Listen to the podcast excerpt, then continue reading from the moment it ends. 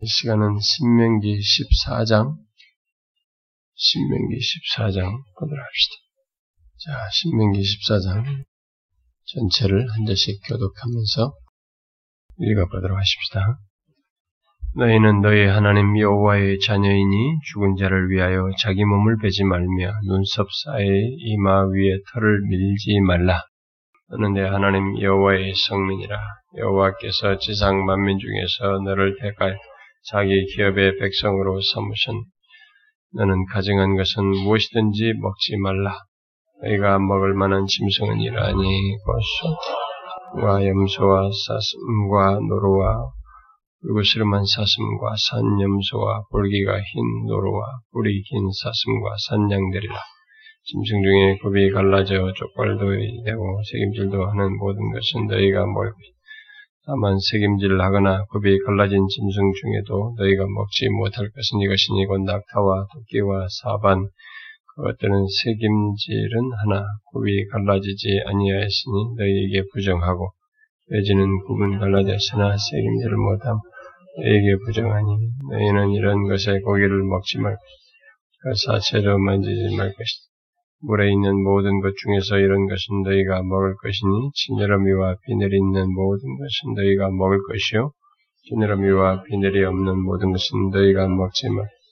이는 너희에게 부정하며 정한 새는 모두 너희가 먹으려니와 이런 것은 먹지 못할지니 곧 독수리와 솔개와 물수 매와 새매와 매 종류와 까마귀 종류와 다조와 타흐마스와 갈매기와 새매 종류와 부엉이와 흰 올빼미, 당아와 오름과 노자와 학과 황새 종류와 대승과 박, 또 날기도 하고 기어다니기도 하는 것은 너희에게 부정하니 너희는 먹지 말 것이나 정한 새는 모두 너희가 먹을지 너희는 너희의 하나님 여호와의 성민이라 스스로 죽은 모든 것은 먹지 말 것이나 그것을 성중에 거류하는 개에게 주어 먹게 하거나 이방인에게 파는 것은 가아니라. 너는 염소 새끼를 거미에 젖에 삼지 말지니라. 너는 마땅히 매년 토지 소산의 11조를 드릴 것입니다. 내 하나님 여호와 앞곧 여호와께서 그 이름을 두시려고 택하신 곳에서 내 곡식과 포도주와 기름의 11조를 먹으며 또 내 소와 양의 처음 난 것을 먹고 내 하나님 여호와의 경외하기를 항상 배울 것이니라. 내 하나님 여호와께서 자기의 이름을 두시려고 택하신 곳이 내게서 너무 멀고 행로가 어려워서 내 하나님 여호와께서 그 풍부히 주신 것을 가지고 갈 수 없고 그것을 돈으로 바꾸어 그 돈을 쌓아 가지고 내 하나님 여호와께서 택하신 곳으로 가서 내 마음에 원하는 모든 것을 그 돈으로 사되 소나 양이나 포도주나 독주 등 내 마음에 원하는 모든 것을 구하고 거기 내 하나님 여호와 앞에서 너와 내 군석이 함께 먹고 즐거워할 것이며 내 성읍에 거주하는 레위는 너희 중에 분깃이나 기업이 없는 자이니 또한 저버리지 말지니라. 너희는 없는 뜻에 의해 소산의 10분의 1을 다내 내 성읍에 전축하여 다 지읍시다. 너희 중에 분깃이나 기업이 없는 레위 내 성류에 거하는 객과 및 고아와 가부들이 와서 먹고 배부르게 하라. 그리하면 내 하나님 여호와께서 내 손으로 하는 범사에 내게 복을 주시리. 이 14장의 내용은 앞에서 어, 말해왔던 내용에 아, 지난주에 봤던 아, 그런 것의 연장선상에서 하나님의 백성된 자의 어떤 의무를 아, 계속해서 말하고 있습니다. 먼저 이게 전체를 이렇게 한 세 달락으로 나누면 먼저 1절과 2절 여기서 나누고 그 다음에 3절부터 21절 어, 그리고 나머지 부분으로 이렇게 나누어서 설명할 수 있겠습니다. 자, 먼저 여기 지금 처음에 1절과 2절에서 보다시피 모세가 이스라엘 백성들에 대해서 뭐라고 먼저 말을 하고 있습니까? 그들의 너희는 여호와의 자녀요 성민이라고 말을 하고 있는데 이것은 하나님과 어, 이스라엘 백성들의 그 언약 관계를 말하는 것이죠. 어, 이런 것들은 언약 관계를 말하는 것입니다. 그러면서 그들을 택하여서 이렇게 구별한 것에 대해서 그런 것은 하나님께서 어떤 특별한 목적으로 이렇게 구별했다고 하는 것을 어, 시사하는 것이죠. 아, 그런 맥락에서 뒤이어지는 모든 내용을 보아야 합니다. 그러니까 아, 성경은 이제 우리에게 어떤 얘기를 할 때 먼저 존재부터 얘기를 하죠. 행동부터 말하는 게 아니라 존재부터 얘기하는 거죠. being부터 얘기하는 거죠. doing을 먼저 얘기하는 게 아니라. 네? 그래서 먼저 여기서도 얘기해요. 먼저 너희들이 여호와의 자녀요 성민이다. 라고 하면서 그에 따라서 여호와께서 자신의 백성들이 이제 너희들이 들어갈 가나안의 주변 사람들과 주변 나라 사람들과 달아, 달라야 한다라고 하는 것을 말씀하십니다. 이 앞에서도 1계명, 10계명 중에 1계명, 2계명을 얘기하면서도 어, 이 얘기를 했지만 앞에 두 장에서도 여기서도 지금 그런 것을 얘기하는 거죠. 너희들이 달라야 된다는 거죠. 이방 다른 나라들과는 구별되어서 그들과 달라야 한다.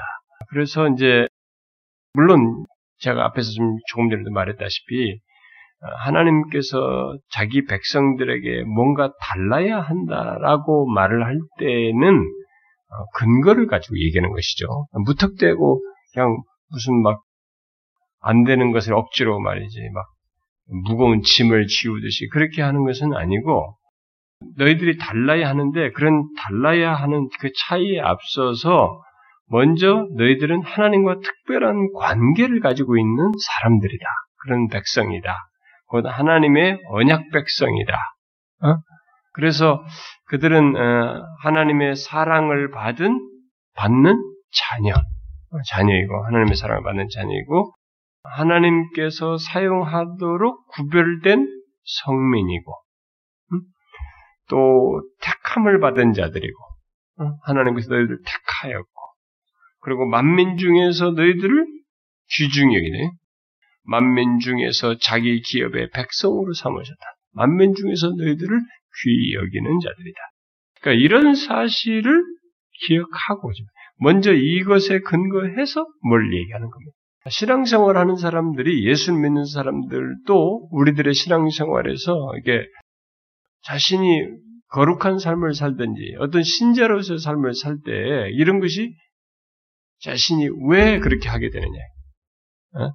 그 근거가 신자이기 때문에 하나님의 사랑을 받은 자이고 하나님의 자녀이고 하나님과 언약 관계에 있고 하나님께서 택하신 백성이고 하나님께서 만민 중에서 기, 구별하여 기중이 삼는 그 자신의 그 자기의 기업의 백성으로 삼으셨기 때문에 우리가 다른 것이고 달려야 돼.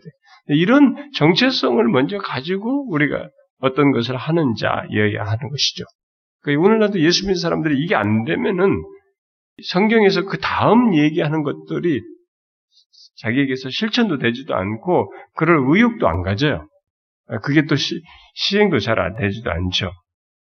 자, 그래서 지금 여기서 초두에서도 바로 그런 관계에 근거해서 이스라엘 백성들은 하나님의 그 어떤 특별한 소유로서의 삶을 얘기하는 것입니다. 어? 삶을 그것에 근거해서 살아야 한다라고 말을 하는 것이죠. 성경은 하나님의 자녀들은 그들 본연의 어떤 모습을 갖는다는 것에 대해서 많이 말하죠. 그러므로 뭐뭐뭐 하라. 그러므로 이게 명령어들은 다 그거죠.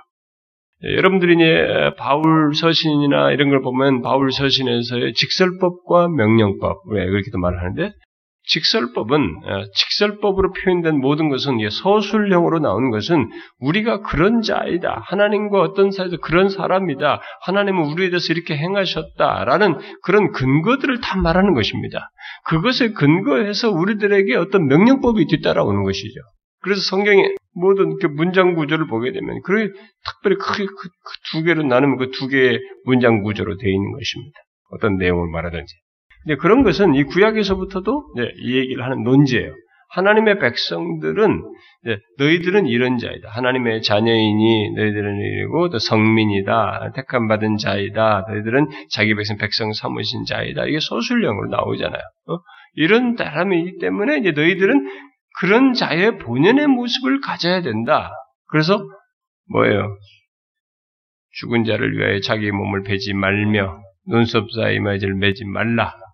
이렇게 명령어가 뒤따라오는 거예요, 여기서도 이렇게. 그러니까 우리들 신자된 자의 본연의 어떤 모습을 가져야 된다는 거죠. 이것은 신약의 구약이나 다 똑같아요. 우리들은 너희들은 신자이다. 예수 그리스도를 택한 받은 자이다. 너는 이렇게 구원받은 자이다. 그래 너희는 그리스도의 향기로서 너는 이렇게 이렇게 해. 그러므로 너희는 산 제사로 너희 너희 몸을 산 제물로 드려라. 어? 성령이 하나 되신 힘써 지켜라. 어?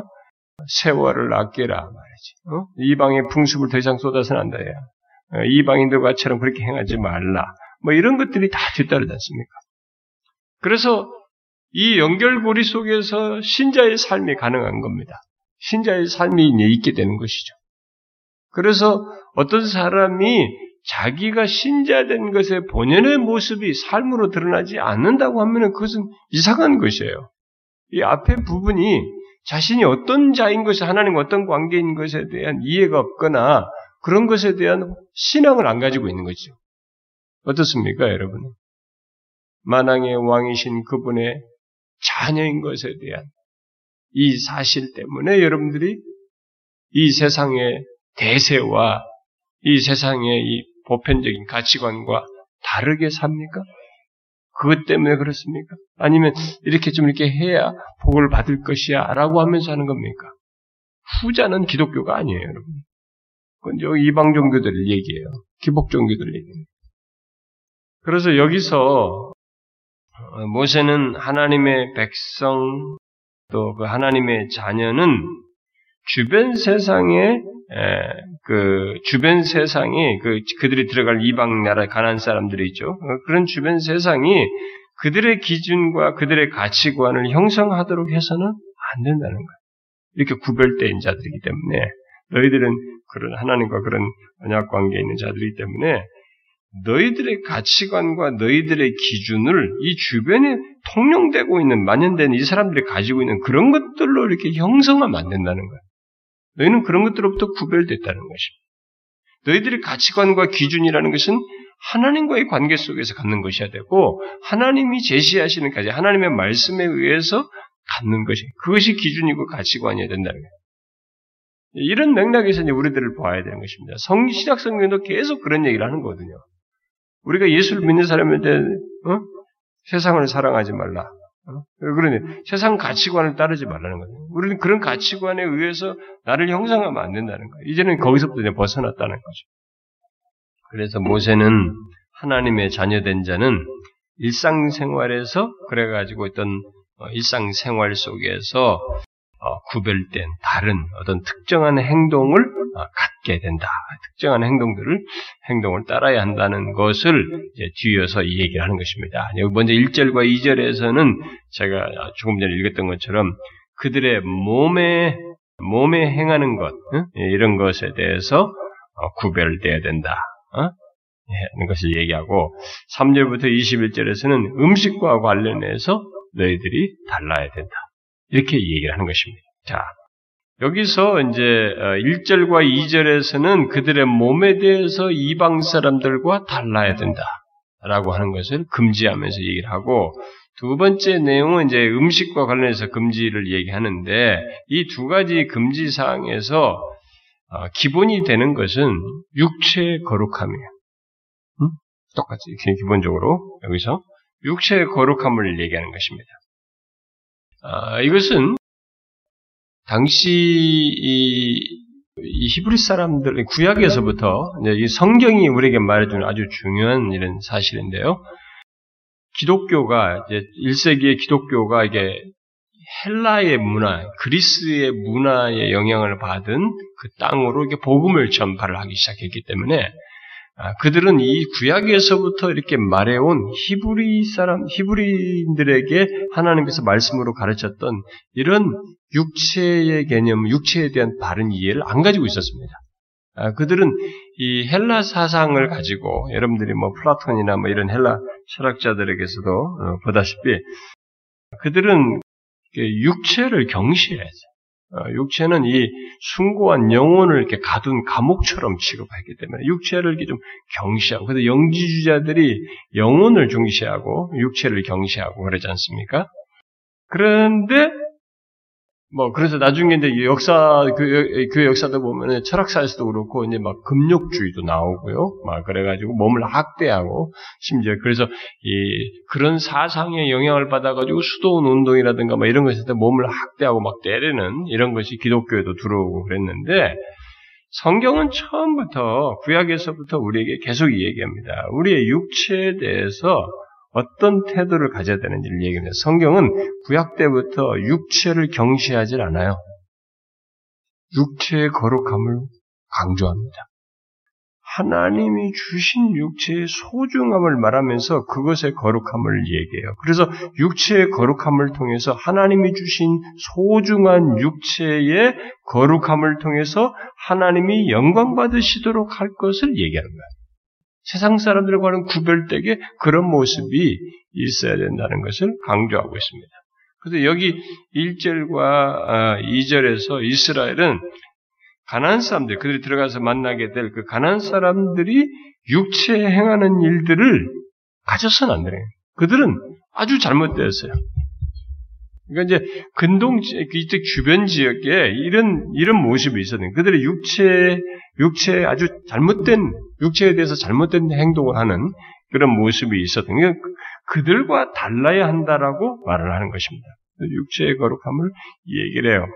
근데 여기서 지금 뭐 1절과 2절에서 시사합니다만 가난 사람들은 예, 누가 죽었을 때 음?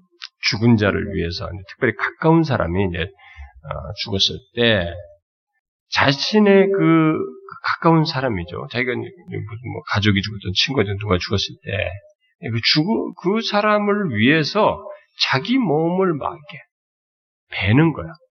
베는 그런 관습을 가지고 있었습니다. 이런 말을 미리 말을 하는 것에 대해서 우리는 의아할 수 있습니다. 아, 이스라엘 백성들 역사에는 이런 게 없는데 아, 이런 거 가서 본다고 배우겠느냐? 어? 뭐 이런 것까지 하겠느냐? 안 그래요.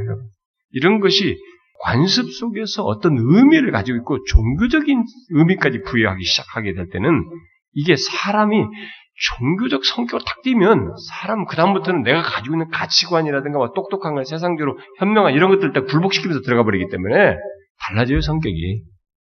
그래서 여러분 지금도 이단 뭐 문선명이나 무슨 뭐 이단들 있잖아요 이런데 거기에 이성적으로 세상적으로는 뭐 그냥 같이 공부 잘하고 열심히 해서 직장도 웬만하게 가진 사람 같은데도 거기에 탁 빨려 들어가면 코가 깨버리잖아요. 거기에 확 그 종교성에 노예가 되듯이 종속돼가지고 움직이지 않습니까? 그런 일이 벌어지는 거예요. 그래서 이제 이것을 앞에서 그 10계명의 1계명과 2계명을 어떻게 지킬 것인지 얘기한 그런 내용들이 있어서 이들이 당장 들어가 가지고 뭐 우상을 만들거나 어? 앞에서 말한 대로 어떤 우상을 만들지는 않을지 몰라도 이 이웃나라 주변에서 보게 되는 그들의 이교적인 관습과 이런 불건전한 전통을 전통이 같이 익어가게 되면 보고 자꾸 습관을 보다 보면 따를 수 있는 것입니다. 여러분들 중에 어려서부터 이 나라가 가지고 있는 전통을 그냥 어려서부터 보고 자라다 보니까 자연스럽게 흡수한 것이 있잖아요. 응? 있죠? 우리가 우리 우리 문화권에서 있지 않습니까? 그런 거 없습니까, 여러분? 다 있잖아요. 어? 우리도 우리 문화권 이제 옛날에 불교 문화권이고 유교 문화권 이제 그걸 자연스럽게 받아들이지 않습니까? 유교적인 문화권 같은 것을. 응? 그게, 그게 있단 말이에요. 그러니까 이들도 그렇게 그런 불건전한 전통을 따를 유혹이 있었습니다. 그래서 그걸 지금 금하고 있는 것이죠. 한 예를 들면은 이렇게 막 슬퍼하게 되는 기간, 어? 애도의 기간이죠. 그런 때 또 아주 큰 불행을 만났을 때 이 이교적인 이들의 가지고 있었던 풍습 중에는 여기서는 그 몸을 베는 것, 눈썹 사이 이마에 위에 털을 미는 것을 얘기했는데 이들이 날카로운 돌이나 칼로 이렇게 신체를 베는 그런 일이 있어요. 근데 여러분들이 이런 거 보면요. 성경에 보면 나중에 열왕기상 18장 같은 보면은 이런 행동을 해요. 이스라엘이. 열왕기상에서. 대표적인 거 알잖아요. 그 엘리야와 갈매산에 살 때 이스라엘에서 이 바알 따르던 사람들, 제사장들, 뭐 이런 아세라, 막 몸을 베지 않습니까? 그 사람들이. 응? 네, 그런 풍습을 따르는 거예요. 여러분, 성경은 우리 몸 베고 막 학대 이런 거 일체 얘기를 안 해요. 그러니까 이방 종교들만 그런 게 있는 겁니다. 여러분이 종교를 연구해 보세요. 웃기는 겁니다. 모든 종교들이. 그래서 카톨릭이 역사 속에서 아주 잘못한 것 중에 하나가 왜 몸을 학대하냐 이거예요. 성경이 있지도 않은 것을 갖다가 막 때리는 거예요. 옛날 수도사들 보면요. 막 회초를 등을 엄청 때립니다. 여기가 피가 낭자예요. 그러면서 그 몰입을 하는 거 어디로. 다른 것에 막 정신 안 뺏기고 한답시고. 성경은 고행을 말하지 않습니다. 삶 속에서의 고난을 얘기할 뿐이지 그리스도 이름을 인하여서 고난 받는 걸 얘기하지 무슨 고행을 하라고 그렇게 하지 않습니다. 성경은 조금도 그런 얘기를 안 해요. 몸을 베는가 학대하는 거 아주 성경 금합니다. 왜? 하나님이 주신 선물이기 때문에 오히려 이것을 잘 관리하도록 얘기한단 말이에요. 근데 이들은 칼이나 이런 걸 날카로운 돌로 신체를 베거나 어? 모든 털을 제거하는 그런 일을 해요. 그래가지고 그 역사적인 자료에 보면요, 어, 이방 그 주변국에서 이스라엘 주변국 사람들이 뺨과 턱 이런 데를 베요. 베고 막 이런 데를 베고 팔뚝에 이런 데를 찢어요. 찢고 막 가슴을 막, 막 엄청나게 찧어버립니다. 멀로, 멀로 이런 데를 멍들듯이 막. 그리고 등을 찢어요. 그렇게 하면서 막 신에게 뭐또 하고 또 죽은 자에 대한 애도도 하면서 그렇게 해요. 하나님은 절대로 하지 마. 그들의 관습에 절대로 그런 게 따르지 마. 그들과 그런 면에서도 육체의 거룩함을 그들과 다르게 해라. 여러분들이 이제 읽어보면 어, 이런 얘기는 참 그때 날은 참 재밌었겠네요. 그러니 참 옛날 얘기 참 재밌네요. 이렇게 할지 모르겠어요. 여러분 이게요 같은 원리가 우리에게 통하고 있습니다. 오늘날에도 성경에서도 바울이 고린도서에서 말하고 있습니까? 우리 육체를 왜요? 하나님이 거하시는 성전으로 얘기합니다. 그러면서 우리 육체를 얼마나 거룩하게 보존해야 되고 잘 지켜야 하는지를 얘기합니다. 이런 걸 생각하면 우리들이 오늘날 시대에도 이들처럼 이렇게 애도하는 방식으로 육체를 노골적으로 가시적으로 상하는 것이 있지만은 이들은 있지만 오늘날 문화 우리들의 문화 속에서도 육체를 상하게 하고 육체를 잘못 사용하는 이 세상 관습이 있습니다. 이 세상 관습이 있어요. 우리 육체를 상하게 하는 세상 관습이 있습니다. 이 그런 게 뭐가 있을까요? 우리 육체를 상하게 하는 오늘날 이 세상 관습이 뭐가 있을까요? 말해보세요. 집사님 뭐라고 했습니까? 얘기해보세요. 오늘도 육체를 상하게 하는 세상 관습이 있지 않습니까? 어? 이거, 저 뒤에서 이렇게 얘기했어. 있죠. 담배도 맞죠. 뭐, 어떤 사람은 뭐, 아니, 성경에 담배 피란 말 어디 있습니까? 그래서 피지 말란 말 어디 있습니까? 뭐, 이렇게 꼭 그런 걸로 시비를 거는 사람들이 있습니다. 누가 뭐래요? 그러나 성경이 말하는 원리가 있습니다. 여러분, 담배 때문에 얼마나 많은 사람들이 죽습니까? 지금도. 이 정상적인 몸을 계속 이, 이주일 씨가 그 광고까지 나왔잖아요. 자기가 그것 때문에. 옛날에 코미디언. 오늘날도 담배 때문에 엄청, 지금 우리나라는 이 정치인들이 정신이 나가가지고요. 막 이 인간들 눈치 보느라, 표 눈치 보느라 그 담배 그 인상을 못 하는데, 외국은 담배값에 여기다 막 흉물스러운 그 광고, 위협적인 광고예요. 이거면 당신 뭐 걸린다. 이렇게 광고가 있어요. 담배값 안에. 아주 보면은 약간 혐오감을 느끼게 하는 그런 것이 있습니다. 문구도 있고. 어? 그러니까 무조건 담배다 세금 때려버린 겁니다. 영국에서도 세금 올리려면 페트롤, 예, 휘발유하고 담배하고 술이에요. 이 세 개 다 계속 세금 올리는 겁니다. 세금 올려야 되겠다. 그럼 거기다 때려버리는 거야, 계속.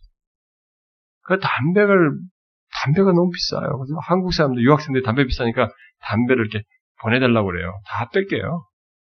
유학생들이. 다 뺏기고, 받을 때 세금 몇, 때려요, 몇 배로. 그러니까 어리석은 거죠. 너무 비싸니까. 세 배, 네 배 비싸니까. 그래가지고 담배 꽁초 떨어져 있으면 다 주워요. 피해 주워서. 초등학생들, 이놈들, 중고생들이 담배 피는 애들이 있거든, 영국에. 버스 정류장에 담배 꽁초 떨어져 있으면 이 조그만 남아 있잖아요. 그걸 주워서 핍니다. 거의 끝에까지 다 피고 가려. 그 사람들. 비싸니까. 그게 뭡니까? 그들이 다 그 얘기하는 거죠. 그것 때문에 사람들이 상하는 거죠. 예를 들면 담배, 뭐요? 마약, 알코올 중독, 뭐 다 있죠. 심지어 잘못된 식습관. 밤만 되면 그냥 라면으로 때워가지고 어? 몸을 상하게 한다. 우리 사역자 중에 누가 맨날 밤마다 치킨 먹고 라면 먹고 가지고 자기 배가 이렇게 많이 나왔다고 맨날 자랑하는데 그게 다 여기에 해당한다고 사실. 이게 오늘날 육체를 상하게 한 오늘날 관습이에요. 오늘날은 심합니다. 지금 사람들이 몸을 상하게 하는 일을 많이 하지 않습니까? 연예인들 프로포폴인가 뭐 그걸 집어넣기도 하고 요즘 막 그러는데 이런 거 하잖아요. 이런 식으로 이 세상 관습이 있어요. 우리의 육체는 세상 방식으로 사용하거나 사용 어, 상하게 해서는 안 된다는 것이 성경의 원리예요. 신약이도 똑같습니다. 그래서 로이존스 목사가 지금 로마서 강의에서 우리의 몸을 잘 관리하기 위해서 적당한 운동하는 것을 얘기했어요. 제가 그 부분 아주 탁 찍힙니다. 아, 저는 다른 건 모르겠는데 운동하는 건 이렇게 자꾸 잘 안 움직여져요. 안 움직이지는데 요즘 막 결심하고 하려고 노력하는데도 잘 안 움직이는데 이게 우리가 게을을 넣어서 운동 안 하는 것도 우리에게 잘못이라는 거죠. 음, 하나님이 주신 거예요. 어쨌든 우리는 육체를 이, 이, 주변 문화 속에서 몸을 상하게 하듯이 이 세상 관습과 세상 문화 속의 세상 방식으로 우리의 몸을 상하게 하거나 잘못 사용하는 것 이것을 우리는 해서는 안 되는 겁니다. 왜? 우리 육체는 하나님께서 주신 선물이거든요. 선물이에요. 하나밖에 없어요. 딱 한 번 상하면 끝입니다. 이 몸도. 그 같은 맥락에 이것이 우리에게 적용되고 있습니다. 그리고 이들은 지금 여기서 보니까 죽은 자들에 대해서 이 교도들이 이런 풍습을 하냐. 죽은 자에 대해서 막 이렇게 애도를 하면서 막 난리를 친단 말이에요. 근데 성경은 죽은 자에 대해서 이렇게 하라고 하지 않죠. 성경은 죽은 자에 대해서 어떻게 합니까? 제일 좋은 샘플이 이제 신학적인 걸 얘기하기 전에 구약에서 누구예요? 다윗이 보이잖아요. 자기 자식이 바세바의 관계에서 낳은 자식이 막 살아나기를 하나님께서 아직 생명이 붙어있을 동안 간절히 기도하다가 딱 죽자. 그다음부터 애도를 할 줄 알았는데 오히려 모든 사람이 의아서 이렇게 탁 털고 이랬잖아요. 왜? 하나님의 손에서 결정난 것이기 때문에. 죽음에 대해서는 이렇게 하나님의 주권을 있냐, 우리는. 우리는 다르죠. 그리고 오히려 신자들은 우리 죽은 자들에 대해서 오히려 하나님 안에서 보는 거죠. 그리스도인은 소망을 보는 것이죠. 이들과 다른 것입니다. 그래서 우리는 어, 인간인지라 그동안에 가졌던 관계가 있고 정이 있고 쌓여진 추억과 기억이 다 있기 때문에 그것이 새록새록 생, 생각이 나서 다시 슬픔을 야기시키긴 하지만 우리는 분명하게 믿어야 됩니다. 신자는 죽음의 문제에 있어서 소망의 그리스도 안에서 소망의 시각에서 봐야 됩니다. 이렇게 이렇게 뭐 되살릴 것도 아니고 이렇게 할 일이 없어요. 우리는 죽은 자에 대해서 전혀 다른 시각을 갖고 있습니다. 그 다음 두 번째 단락은 뭐 내용이 길지만은 이것은 간단해요. 이미 우리가 이미 앞에서 다 살펴봤기 때문에 음식에 관한 것인데 음식에 관한 것으로 육체의 거룩함을 지금 얘기하는 것이라고 보면 됩니다. 자, 이전에도 살폈기 때문에 뭐 길게 장황하게 할 거, 더 설명할 건 없고요.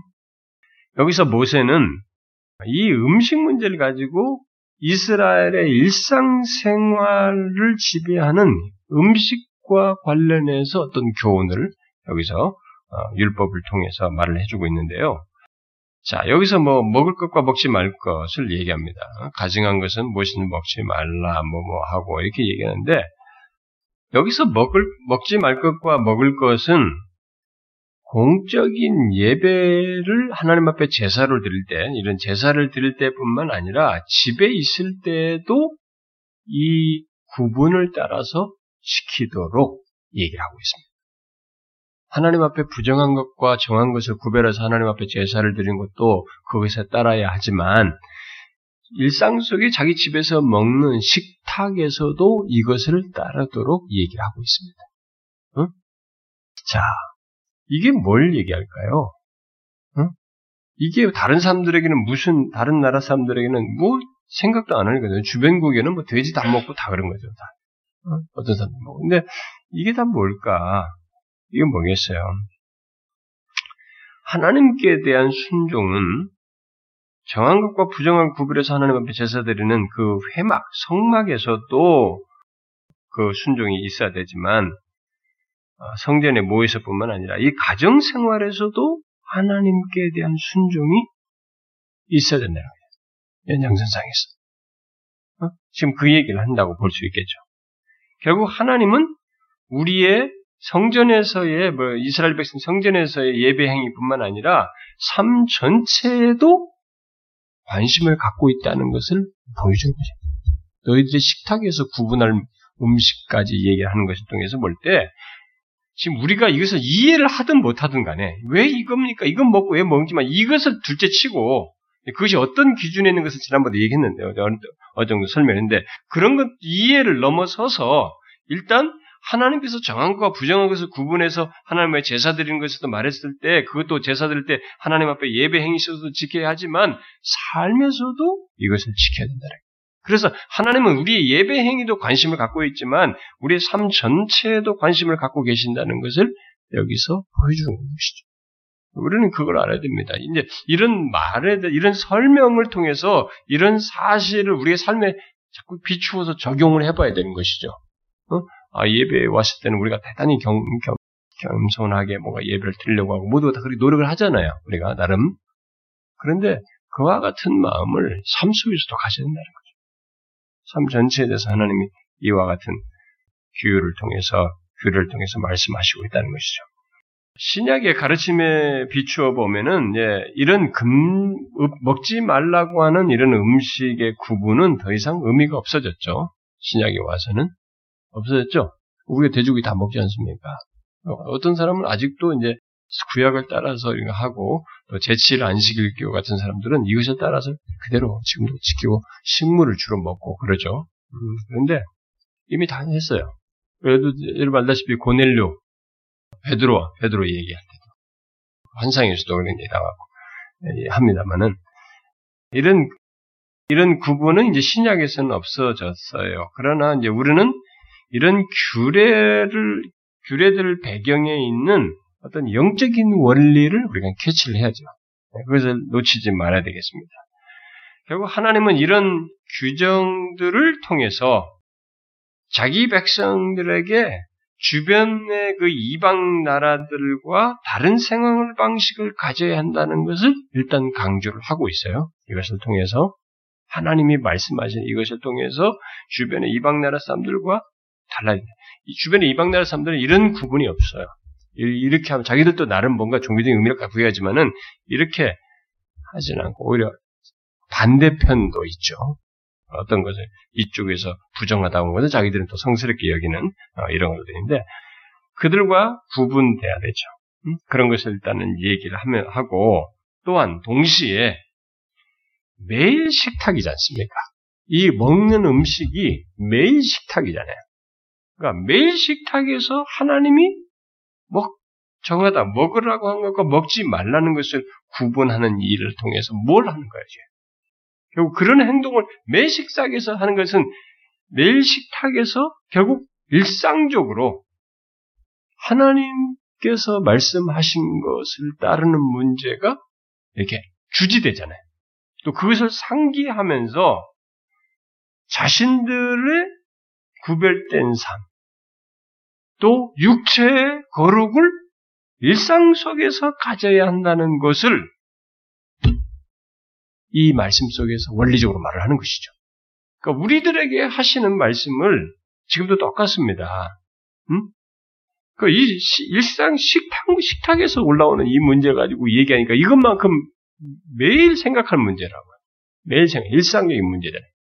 그렇게 일상적으로 하나님 우리 자신들의 구별된 삶, 그런 육체의 거룩을 우리가 일상 속에 가져야 한다는 것을 여기서 주님께서 말씀하시고 있다라고 볼 수 있겠습니다. 그래서 매일 식탁을 대하는 것만큼 일상 속에서 하나님의 뜻이 항상 최우선이어야 한다라는 것을 우리에게 메시지로 준다고 말할 수 있겠습니다. 하나님께서 먹을 것과 못 먹을 것을 말한 것에 뭐 의문을 가질 사람도 있겠지만 하나님께서 자기 백성들에게 무엇인가를 요구했다면 그 백성들은 그것을 완전히 이해했든 못했든 일단 전적으로 이행해야 하는 것이 전적으로 순종해야 하는 것입니다. 하나님께서 일단 말씀하셨다.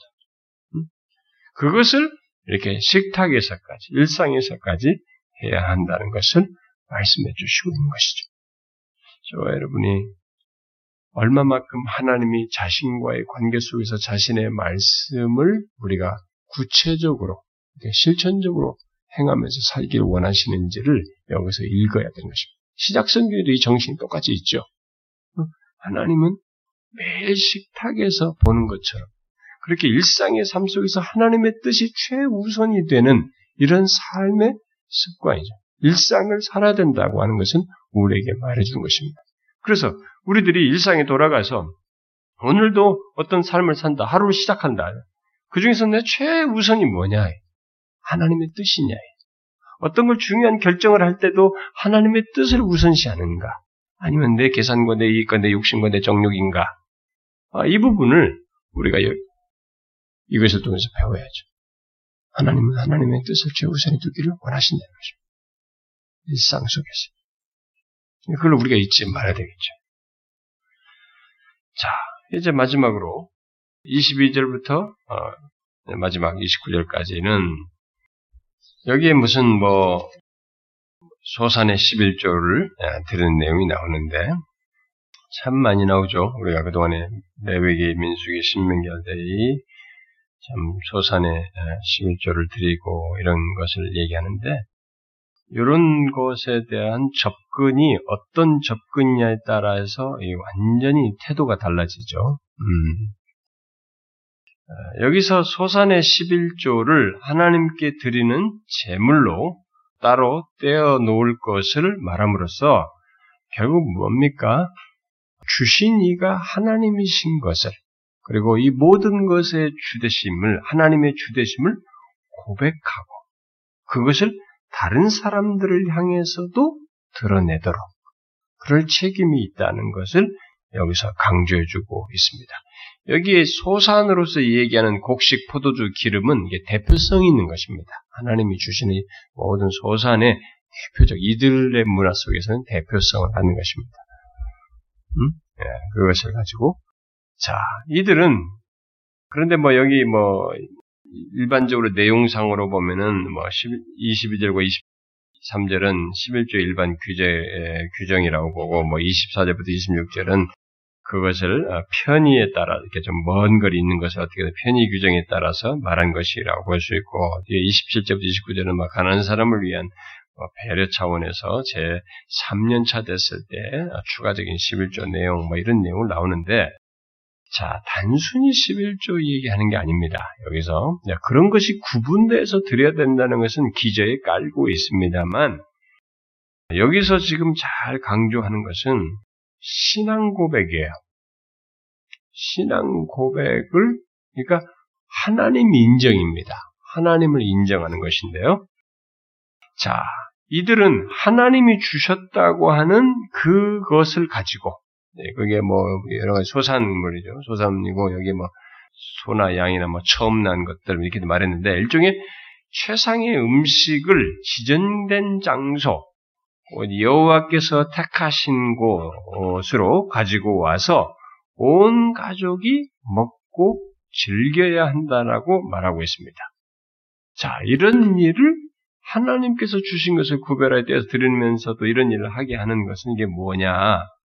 일종의 잔치 식사처럼 얘기하는데 이 잔치 식사를 감사함으로 와서 하고 먹어야 한다고 얘기하는데 여호와께서 택하신 곳에 와서 이런 일을 왜 지금 하게 하시는가?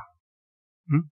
여기에 지금 24절에서도 내 하나님 여호와께서 그 풍부히 주신 것을 이렇게 말해죠. 주신 것, 내 하나님께서 풍부히 주신 것을 이렇게 합니다. 그래서 인간에게, 인생에게 하나님의 백성들의 삶에 주어지는 어떤 것들이든 그것이 절대적으로 우연하고 당연한 것은 없다라는 것을 먼저 아셔야 합니다. 하나님이 주신 것이요. 풍부히 주신 것인데, 자, 그것을 이 잔치 식사로 와가지고 인정하라는 것입니다. 모든 수학은 하나님의 허락 속에서 있게 되는 것이고, 따라서 다른 사람들과 식사할 뿐만 아니라 여호와의 선하심과 인자하심을 공적으로 고백하는 식사함으로써 공적으로 고백하는 어, 행동을 여호와 앞에서 식사함으로써 하라는 것입니다. 이 모든 것을 주신 분이 하나님이시라. 이런 행동을 이런 것을 그들에게 하게 함으로써 이런 신앙적인 고백을 하는 것입니다. 그러면 오늘날도 여러분들과 제가 제가 반복적으로 그 헌상 기도를 할 때마다 그런 기도를 하는데 우리는 시간과 내가 나라는 몸과 아, 여건과 이 시간과 물질을 주신 것을 구별하여서 어, 드릴 때 이게 다 뭡니까? 이게 공적인 고백이잖아요. 대표성 있는 예물이라고 제가 얘기해요. 대표성 있는 예물로 공적인 고백을 하는 것 아닙니까? 하나님이 모든 것을 허락하셨습니다. 지금의 조건을 주신 분이 하나님이십니다. 내가 지금 누리고 있는 전부가 하나님께로부터 온 것입니다. 그것을 하나님 앞에 나와서 우리가 인정하는 거잖아요. 이들이 그렇게 하나님 앞에서 식사하는 것을 통해서 고백하도록 하는 것입니다. 이렇게 하는 데 있어서 너무 성소에서 멀리 떨어져 있다고 하면은 그래서 떨어져서 음식을 가져오기가 어렵다면은 그 음식을 돈으로 바꿔 가지고 성소에서 온 가족이 함께 식사하기 위해서 필요한 것을 사 가지고 그거 그 여호와께 이 가족들이 다 모여서 식사를 하도록. 그래서 여호와께서 자기 가족의 필요를 공급해 주셨다는 것을 상기하면서 자신들이 원하는 것은 무엇이든지 상 위에 내놓고 먹을 수 있도록 이렇게 얘기하신. 그러니까 가족들 안에서까지 이것을 철저하게 고백하고 인정하도록. 그러니까 지금도 우리들은 식탁에서 이 교육이 이루어져야 되는 것입니다. 이것은 신앙입니다. 그리고 분명한 사실입니다. 이것을 발견한 사람과 발견하지 못한 사람의 차이가 있을 뿐입니다. 이 세상에. 그러나 우리 예수 믿는 우리는 이것을 발견한 것입니다. 아, 하나님이 생명의 주관자이시구나. 이 세상에 허락되는 것은 하나님의 허락 속에서 있는 것이구나. 그래서 지금 우리가 이런 건강한 여건을 가지고 지금 이렇게 식탁에 뭔가 놓고 어떤 걸 먹을 수 있다는 것은 하나님이 선하신 것 자비하심 베푸셔서 허락된 것 안에서 우리가 먹는 것이구나. 라는 것을 알고 자녀들에게도 우리가 그것을 인정하도록 해야죠. 가르쳐야 되는 것입니다. 일찍부터. 아, 워낙 우리가 이 배부른 시대에 살다 보니까 아이들이 일찍부터 그걸 모르고 억지로 먹고 예, 먹는 것에 대해서 감사할 줄 모르고 이것이 하나님이 주신 것이라는 것을 아직 인정하지 않는 이런 일들이 예수 믿는 가정 안에서까지 있습니다만 이것은 뜯어 고쳐야 됩니다. 우리는 아주 일찍부터 그것이 양육돼야 됩니다. 이 히브리 사람들, 이스라엘 사람들은 일찍부터 그걸 하게 했어. 가족들이 다. 그것도 이 공간에 이동을 해가지고 더 선명하게 공적으로 그걸 고백하도록 한 것입니다. 자녀들에게 그걸 그 기도할 때도 그렇다고 하는 사실을 하나님 앞에서 고백하면서 인정하는 일을 해야 되는 것이죠. 그렇게 내놓고 식사할 때 여호와께서 베푸신 풍성한 복을 회상하면서 가족이 함께 즐거워하는 시간으로 가질 수 있다고 말하고 있습니다. 더욱이 이런 식사를 하러 올 때 각 가족은 그것을 다른 사람들과 자비롭게 나누도록 어, 얘기를 하고 있습니다. 자, 앞에 성민이라고 했는데 하나님이 거룩하신 것처럼 너희도 거룩하게 구별돼서 성민이라고 했는데 이제는 하나님이 자비로우신 것처럼 너희도 자비로울 것을 얘기를 하고 있습니다. 음? 나누도록.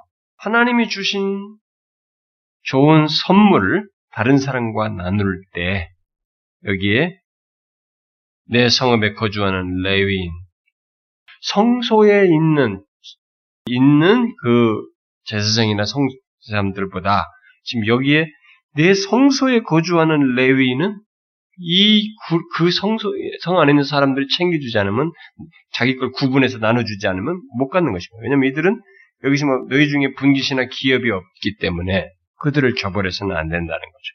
그래서 레윈, 곧 지역 제사장들이죠. 어? 그들에게 그 식사에 초대해서 같이 나누도록 이 얘기를 하고 있습니다. 이런 잔치 식사는 3년마다 각 지역에서 소산의 10분의 1을 다 해서 더 추가로 내는 겁니다. 제 3년째는 추가로 내서 성읍에 저축했다가 이것을 같이 나누도록. 여기 지금 29절에 나온 것처럼 레위인 또 성중에 거류하는 객과 고아와 가부 그들이 와서 함께 배부르게 먹게 하라지. 배부르게 하라고 얘기를 하고 있습니다. 여기서 하나님은 소산물을 이렇게 꺼내서 누구에게 나눠줄 수 있는 여건이 되는 사람들과 그것이 없어서 이들에 의해서 주는 것에서 받아 먹어야 하는 거류하는 객이나 고아나 과부나 이 어떤 면에서 보면 어느 정도 소유가 있는 사람과 그것이 없는 사람, 가난한 사람, 또 우리 식으로 말하면 부자와 가난한 자, 아, 이들을 각각의 복지에 하나님이 관심을 가지고 있다는 것을 여기서 볼 수 있습니다. 예, 오늘날 사람들이 국가의 보조를 받아가지고 담배와 술을 빼요. 참 그런 것이 너무 안타깝습니다. 하나님은 이렇게 가난한 자에게 아, 먹고 사는 것을 공유해서 이렇게 나누도록 하셔서 그들의 각각의 복지에 관심을 가지시고 그런 것이 통용되도록 처음부터 이 세상의 이런 체계를 고대 사회부터 말씀을 통해서 만드셨는데 아, 오늘날은 이제 참 많은 사람들이 그런 것을 통해서 이렇게 좀 정상적인 생활을 하면 좋은데 돈을 받아가지고 바로 소주를 사고 예, 담배 피고 이런데 써요. 우리 교회도 일주일에 한 번씩 뭐 이렇게 노인들에게 조금씩 얼마나 더 드리는데 어, 그들이 바로 가서 어떤 사람도 술 먹고 그런다고 해요. 참 안타깝습니다만. 근데 하나님은 이 체계를 처음부터 가지셨어요. 가난한 자와 가진 자를 그들 각자에게 이렇게 복지에 관심을 가지시고 서로에게 흐를 수 있도록. 그래서 이런 사실, 하나님이 그렇게 관심을 갖는 걸 알고, 우리들도 이제 하나님의, 아, 이런 하나님의 관심에 우리도 관심을 가지고, 우리도 반응할 수 있어야 되겠죠. 이런 방식을 통해서 지역 공동체 구성원들이 서로 이렇게 하나님의 섭리 가운데서 공존할 수 있도록, 함께 살 수 있도록 하나님은 이런 내용이 많습니다. 성경 보면은 가난한 자고 과부를 돌아보고 막 참 그런 얘기가 많지 않습니까? 아, 그것을 제가 우리에게 구제팀 보고 자꾸 얘기하는 거야. 그런 것을 우리가 할 수 있는 데까지 최대한 우리는 좀 이렇게 떠벌리지는 않지만은 계속 부지런히 찾고 찾고 찾아서 워낙 우리나라가 이제는 먹고 살 만한 데서 좀 덜 하지만은 그래도 그 중에 우리가 손이 미쳐야 할 물론 요즘 나라가 잘 많이 해요. 동사무소에서 살펴서 다 하고 그러지만은 그리고 또 누가 누굴 도와주면 굉장히 자존심 상해한다고 그러더라고요. 음, 학생들은 특별히 마음 상해하고 막 그런다고. 그러니까 우리가 그렇지 않으면서도 도움이 필요한 자를 찾아서 최대한 돕고 뭐 심지어 어떤 기관에라도 정기적으로 가는 방법까지 내가 생각해 보라고 자꾸 시키는데 우리는 하나님께서 이렇게 하시는 것에 따라서 우리도 할 수 있어야 돼요. 지역 공동체의 모든 구성원들이 섭리 가운데서 이렇게 돌보시기를 원하시고 자신의 신실하심을 나타내시는 이런 하나님을 알고 우리가 거기에 사용되어야 한다는 것이죠. 자, 이 내용 속에서 마지막으로 덧붙이고 싶은 것은 모든 사람, 여기 어떤 상, 조건이 있든 마찬가지. 모든 사람은 자신의 상황이 어떠하든 부유하고 가진 것이 있는 사람은 하나님께 드릴 것이 있다는 것을 통해서 그리고 예, 드릴 수 있도록 해주셨다는 사실을 통해서 또 가난한 자, 궁핍한 자는 다른 사람들로부터 받음으로써 공통적으로 똑같아요. 단지 있고 없고 차이만 있지 똑같이 둘 다 자신들의 삶이 어떻게 있다는 거예요. 하나님께 의존되어 있다는 것을 하나님은 여기서 말씀해 주시고 있는 것입니다. 우리는 거꾸로 생각합니다. 가진 것이 있으면 하나님께 의존해서 살 필요가 없다라고 생각을 하는 경향이 있는데 여기서 가져와서 가진 자들도 가지고 와서 이것이 하나님이 주셨다는 것을 인정하고 고백하게 함으로써 하나님께 의존되어 있다. 전적으로 너희들도 똑같이 의존되어 있다는 것. 너희들도 지속적으로 하나님을 의존해야 한다는 것을 가르쳐 주고 있듯이 그리고 가르쳐 주고 있고 여기 가난한 자는 이런 사람들 섭리 속에서 다른 사람으로부터 이렇게 받음으로써 하나님을 지속적으로 의존하고 의존돼 있고 의존해야 한다는 것을 예, 말해준 거죠. 그러니까 똑같아요. 모두가 이 세상에 있는 자나 없는 자나 모두가 다 하나님께 지속적으로 의존되어 있다는 것, 의존해서 살게 되어 있다는 것은 말해주고 있는 것입니다. 세상 방식과 다르죠. 가진 것이 있으면 의존할 게 없잖아요. 응? 하나님 의지할 필요가 없다고 생각해요. 천만의 말씀입니다. 가진 자의 그 가진 것은 하나님이 주셨다는 것. 그가 거둘 수 있다는 것입니다. 그가 거둘 수 있다는 그걸 인정하게 한 것이죠. 자, 하나님께서 주신 것을 구별하여 드리면서 이런 인정을 하게 하는 것을 통해서 우리는 지금도 하나님이 나의 삶의 주권자이시고 주되시며 내 모든 것을 허락하신 분이신 것을 인정하는 삶을 우리에게도 똑같이 요구하고 있습니다. 그렇기 때문에 신약 성경에도 계속 그 원리가 통하고 있는 것입니다. 어떻습니까, 여러분? 여러분들은 결국 물질만이 아니고 여러분들의 지금 주신 이 건강의 조건, 음? 그리고 여러분들에게 지금 살고 있는 이 24시간, 오늘도 부여된 24시간의 시간, 이런 시간과 여건이 다 하나님이 주셨다는 것을 알고 있습니까? 그래서 그것을 여러분들이 하나님이 주셨다고 하는 것을 예배에 나와서 이렇게 하나님 앞에 헌상을 함으로써 자신의 시간을 드리고 몸과 마음을 드림으로써 또 물질을 구별하여 드림으로써 그것을 인정하십니까? 이게 안 되면 그 사람은 신앙이 없는 거예요. 하나님을 인정해요. 그러니까 자꾸 사람들이 헌상을 이렇게 제가 헌상을 돈만으로 얘기하지 않습, 않지 않습니까? 제가 항상 헌금 기도할 때도 사람들은 자꾸 돈만 생각해요. 근데 헌 이것은요 헌상은 돈 문제가 아니에요. 예, 하나님이 인정하는 문제예요. 제가 항상 그 얘기하거든요. 당신 하나님이 주셨다는 걸 인정하느냐 이게 어떻습니까? 여러분들은 기꺼이 그걸 인정합니까? 물질만이 아닙니다. 여러분들에게 주신 시간 말이죠. 이 시간이 다 카트가 될 수 있는 거예요. 오늘로 우리 시간이 끝날 수 있는 것입니다. 그리고 하나님 앞에 우리가 써야 할 시간들이 있는 거죠. 일상 속에서 하나님의 뜻을 채우고 살면 살 뿐만 아니라 하나님 앞에 나와서 예배하면서 하나님의 말씀을 통해서 영혼에 살찌우는 이런 데 시간을 투자도 해야 되는 것이거든요. 음? 이런 거죠. 그 여러분들이 가지고 있는 재능이든 뭐든 간에 마찬가지입니다. 건강한 여건. 여러분들이 지금 이 자리에 나오시는 것은 건강한 여건을 가지고 있는 것입니다. 지금. 어느 날은 못 움직일 수도 있어요. 못 나가. 우리 최영자 원사님 지금 병상에 허리 1번 뼈가 이렇게 골절돼가지고 꿈쩍거리면서 누워 계세요. 아무데도 못 가요. 침대에 누워있는 안 돼. 그런 때가 있는 거예요. 현재 주어진 것에 대해서 굉장히 귀하게 여기셔야 됩니다. 여러분들의 건강의 여건에 대해서. 저는 뭐 그런 몇 번의 경험이 있기 때문에 제가 뭐 허리가 아파가지고 막 집에서 목욕탕까지 엎드려서 기어간 적이 있단 말이에요. 며칠 동안. 말로 다 할 수 없습니다. 걸어 다니면서 자유롭게 활보하고 내가 가고 싶은 시간에 하나님 앞에 나간다는 거 이거 맨날 있는 시간이니까 뭐 그럴 것 같지만 그런 거 경험하고 나면 이건 말로 다할수 없는 복이에요. 엄청난 특권입니다. 하나님 앞에 나올 수 있다는 거. 그걸 귀하게 여기셔. 그게 다 지금 인정하라는 것이죠. 몸, 시간, 조건, 나에게 주신 물질, 이런 모든 것을 하나님 앞에 나와서 인정하라. 하나님이 주셨습니다. 하나님은 인자하시며 선하십니다.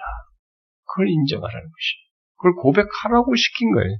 하나님이 정하신 곳에 와서 고백해라 말이지. 이게 안 되면 그 사람은 아직 존 웨슬리 표현으로 말하자면 회심하지 않은 거지. 그게 회심하지 않는데 마음의 주머니가 회심하지 않은 것 보면 그 사람 회심한 사람이 아니다. 음? 그렇게 말하는 거죠.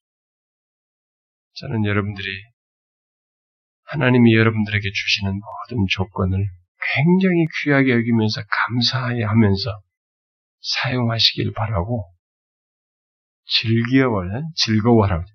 즐거하십시오. 하나님 주신 거 마음껏 즐기고 정말 누리십시오. 그러나 그 누릴 때 하나님이 주신 것은 꼭 인정하시면서 진심으로 고백하면서 그분을 의지하면서 누리십시오. 그거 하라는 것입니다. 이게 엄연한 사실이에요. 우리는 그거 알죠? 여러분들은 하나님 주신 거 알죠?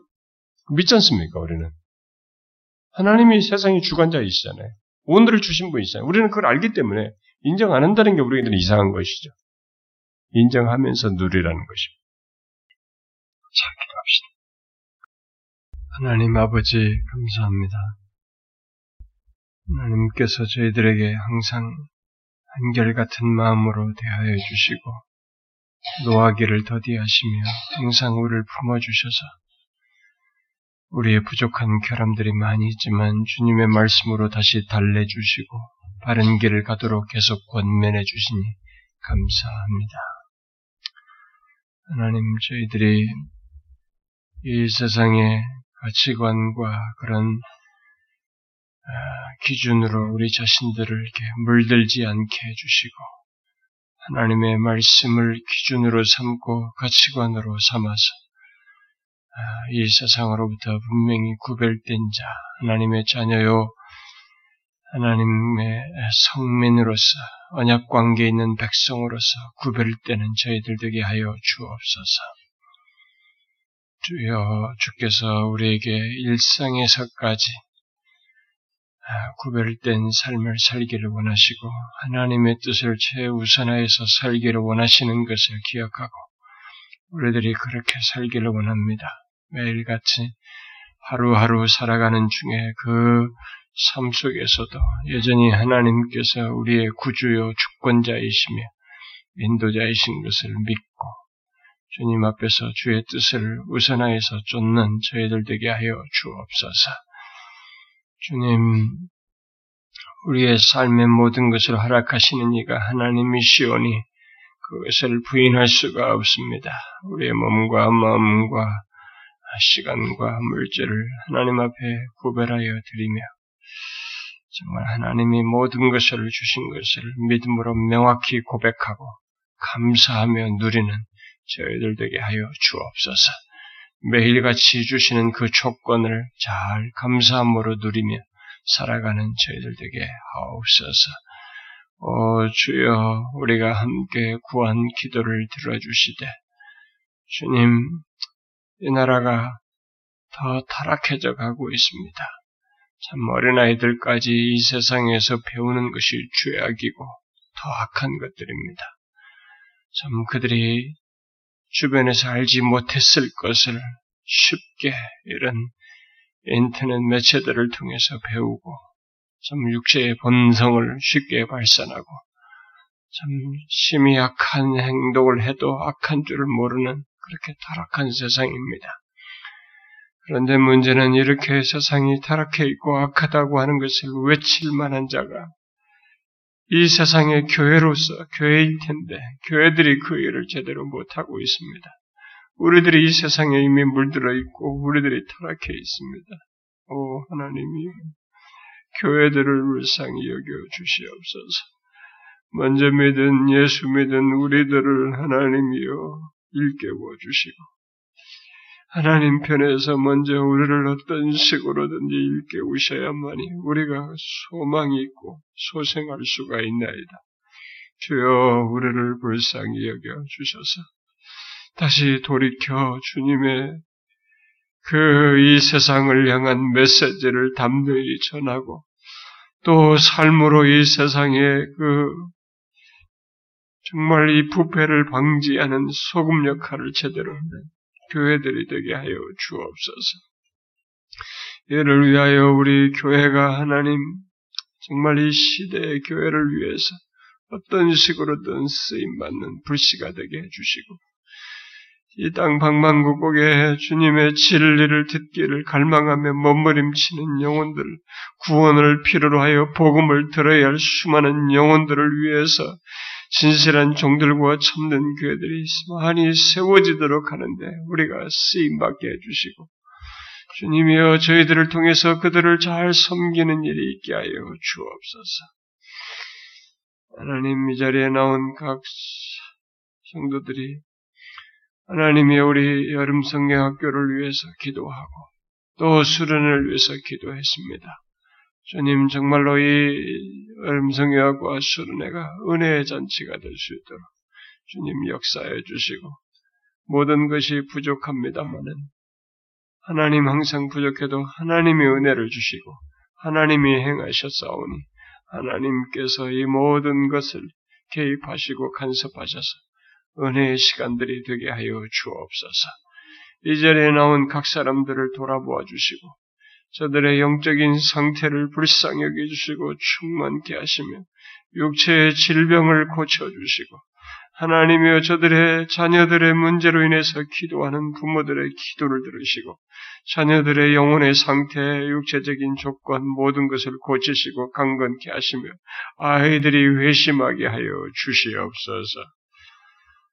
저들의 개인적인 기도, 장래와 결혼에 대한 기도를 들어주시고 그래서 몸된 교회에 속한 영혼들이 하나님의 복주심으로 말미암아 이 세상에서 의미 있는 삶을 살고 이 세상을 하나님이여 유용하게 하는데 밑거름들이 되는 미랄들이 되는 우리 성도들이 되게 하여 주옵소서.